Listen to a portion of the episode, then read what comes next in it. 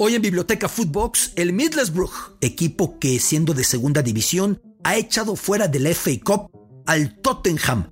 El fútbol del noreste de Inglaterra y una rivalidad en triángulo, una rivalidad triple. Middlesbrough, Sunderland y Newcastle. Los ríos, los hablas, los dialectos, lo que divide estos clubes y por supuesto la profunda y muy compleja historia. Un spoiler.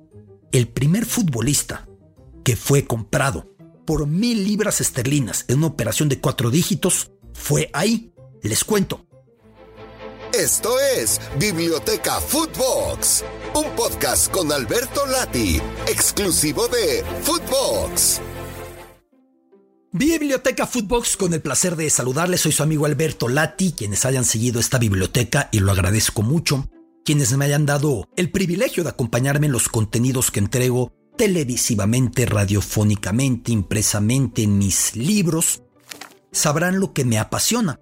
La madre de todas las copas en el fútbol, la FA Cup.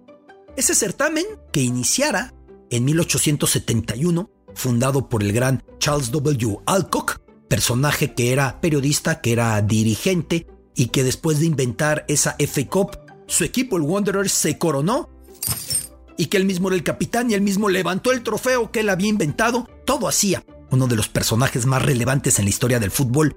FA Cup, que en esta edición tuvo registrados más de 720 equipos. Uno dirá que son muchísimos. El año pasado llegaron a ser 736, en alguna edición se acercaron a los 800, siempre dependiendo del método de clasificación que se fije, sobre todo de las divisiones de las ligas semiprofesionales a lo largo no solo de Inglaterra, en otros puntos de la Gran Bretaña porque aparecen equipos galeses, por ejemplo, en este torneo, aparece algún escocés en este torneo. Es la apasionante FA Cup, este FA Cup que ya ha entrado a etapa de cuartos de final y que en la ronda anterior, en la quinta ronda, hemos tenido la maravillosa sorpresa, y digo maravillosa, no por nada contra el Tottenham, de que un equipo de segunda categoría, el Boro, el Middlesbrough, se impuso a los Spurs 1 por 0 con anotación en tiempos extra, minuto 107, del adolescente Josh Coburn, recién debutado, una torre muy alto,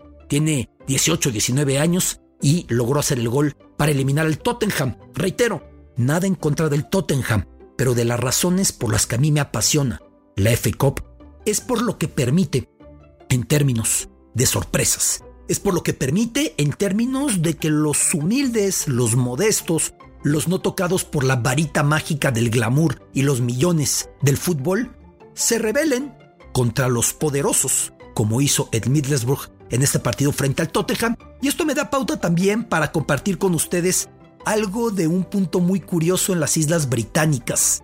Me refiero a la esquina noreste de Inglaterra, donde tres ríos determinan una rivalidad triple, un derby en triángulo, una carambola de enemistad a tres bandas, tres ríos y tres hablas. Es el conjunto del Middlesbrough que avanzó en esta FA Cup estando en segunda a cuartos de final eliminando al Tottenham. Es el Newcastle que ha sido el más constante y poderoso de ellos y ahora millonario con la llegada del influjo desde el reino de Arabia Saudita y del todopoderoso príncipe heredero saudí, y es también el conjunto del Sunderland. Primero, tres hablas diferentes. El resto de Inglaterra suele colocar el prejuicio, el estereotipo, la falsa generalización de que todos ahí son Jordis. No, no, no, no son Jordis los tres. Se llama Jordi al acento de Newcastle. Sunderland tiene uno diferente que es el Mackem, Middlesbrough tiene uno distinto que es el Smoggy. Así que son tres hablas, Jordi, Mackem y Smoggy. Pero luego viene el tema de los ríos. Y con base en los ríos se conoce a los tres derbis que surgen de Middlesbrough, Sunderland y Newcastle. ¿Qué tan cercanas son? Entendamos. De Sunderland a Newcastle, apenas 20 kilómetros. De Middlesbrough a Sunderland, apenas 40 kilómetros de Middlesbrough a Newcastle, apenas 55 kilómetros. Casi podría decirse que son la misma localidad, un núcleo industrial, urbano, de pleno intercambio. Es común que la gente que vive en Sunderland trabaje en Newcastle y el que vive en Newcastle trabaje en Middlesbrough y así nos la llevamos. el intercambio es permanente, aunque no así la mezcla de pasiones futboleras y tampoco lo del habla, que ya decía los términos con los que se conoce al habla de cada cual. El duelo que enfrenta a Middlesbrough, al Boro, ante el Sunderland es conocido como el Tees Wear Derby por los ríos entre ellas el Tees y el Wear. El derby que enfrenta al Middlesbrough ante el Newcastle es conocido como el Tyne Tees Derby por los ríos que las dividen, el Tyne y el Tees.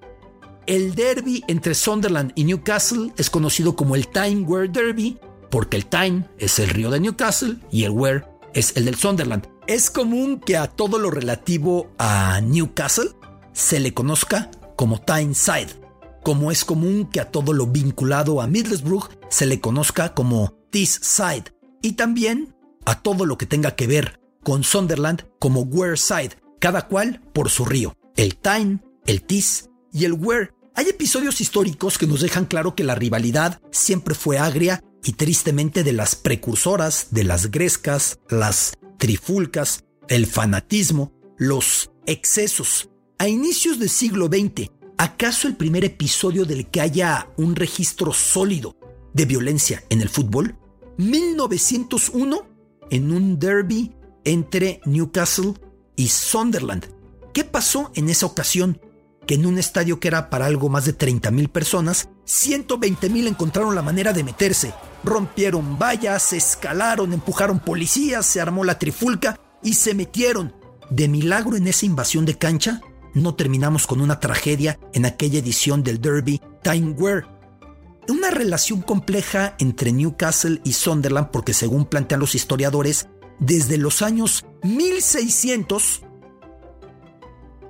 estas localidades vecinas, separadas por 20 kilómetros nada más, tuvieron posturas diferentes en plena guerra civil inglesa. La gente de Newcastle apoyaba la monarquía, de ahí algunos dicen que viene lo de Geordie por el rey George, hay otras versiones. La gente de Sunderland apostaba por poner fin a la monarquía o disminuir sus privilegios. Siempre han estado en bandos diferentes Newcastle y Sunderland. Newcastle más conservador, Sunderland más liberal. Al tiempo Middlesbrough, un poco más distante de las dos, también ha entrado en rivalidad con ellas. En términos futboleros, el Middlesbrough tuvo ante el Sunderland dos episodios muy curiosos a inicios del siglo XX. En 1905, el Boro estaba muy mal. Le urgía una estrella. Decidió dar un auténtico golpe de timón, fichando a Alf Common, que era el delantero estrella del Sunderland. El Sunderland se negó. A mis rivales, a mis vecinos, ni agua. Sin embargo, ante la insistencia, puso un precio, mil libras esterlinas. Y dijo el Boro, las pago.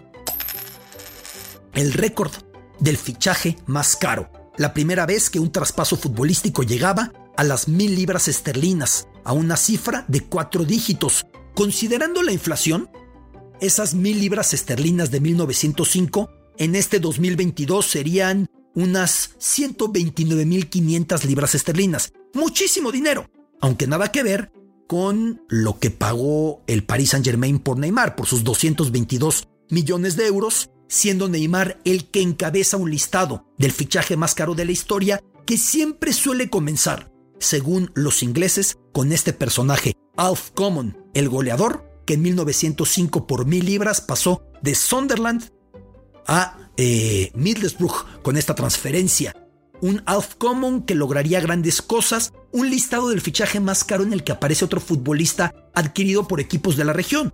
Alan Shearer, cuando fue fichado el soberbio delantero inglés de los años 90 por el Newcastle, proveniente nada menos que del conjunto del Blackburn Rovers.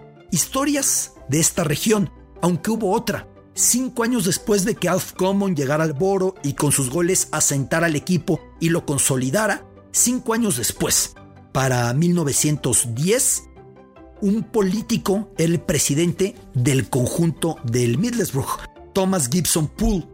Él buscaba un puesto en el Parlamento británico y nada nuevo eso de buscar raja política y popularidad y legitimidad en el fútbol, le pareció que ganando el derby frente al Sunderland tendría una gran plataforma de popularidad que de esa manera se presentaría como campeón, como triunfador y convencería al electorado. Así que le dijo al entrenador del Boro, Andy Walker, ofrece dos libras esterlinas a cada jugador del Sunderland. Andy Walker fue a ofrecerlas. Los jugadores del Sunderland se rebelaron, se molestaron, eh, se indignaron, hicieron que trascendiera esto. Finalmente en el partido que no terminaron por ser comprados, el Boro igual lo ganó. A partir de eso, el entrenador Andy Walker fue suspendido de por vida, de los primeros suspendidos por amaño en todos los tiempos en el fútbol.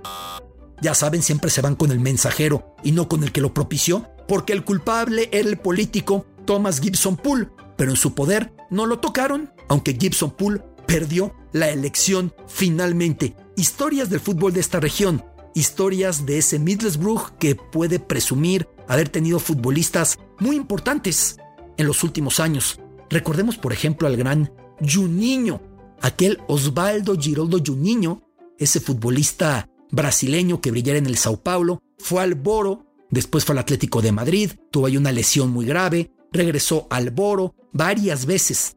Una carrera muy especial la que tuvo Osvaldo Giroldo Juninho, nada menos que para además eh, coronarse con la selección brasileña en la Copa del Mundo de Corea-Japón 2002, no era titular, entraba algunos momentos en aquel equipo de Ronaldo Nazario, de Rivaldo, de Ronaldinho, de un muy joven Kaká, de Roberto Carlos, de Cafú el capitán. Pues ese Juninho jugó en el Boro. También Alen Boksic, un gran delantero croata que hizo una soberbia carrera en el fútbol italiano. El actual entrenador de la selección inglesa, Garrett Southgate, también jugó en el Middlesbrough muchos años, la parte final de su carrera, este hombre que llegara a ser muy importante como defensa en la selección inglesa, Gaisca Mendieta, aquel gran futbolista español que surgiera en el Valencia, que luego fuera por mucho dinero a la Lazio, apareciera por el Barça. Gaisca Mendieta también jugaría en este equipo, que entre sus glorias también tiene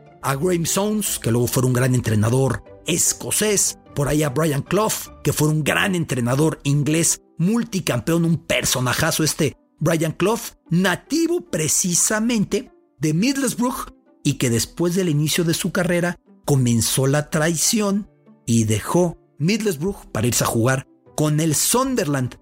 Ni más ni menos, Brian Clough. Historias del fútbol en el noreste de Inglaterra a propósito de este Middlesbrough que ha avanzado a la siguiente ronda desde segunda división. Ha eliminado al Tottenham para mantenerse con vida en la entrañable, inigualable, inalcanzable FA Cup. Gracias por su compañía en esta Biblioteca Footbox. Esto es Biblioteca Footbox, un podcast con Alberto Lati, exclusivo de Footbox.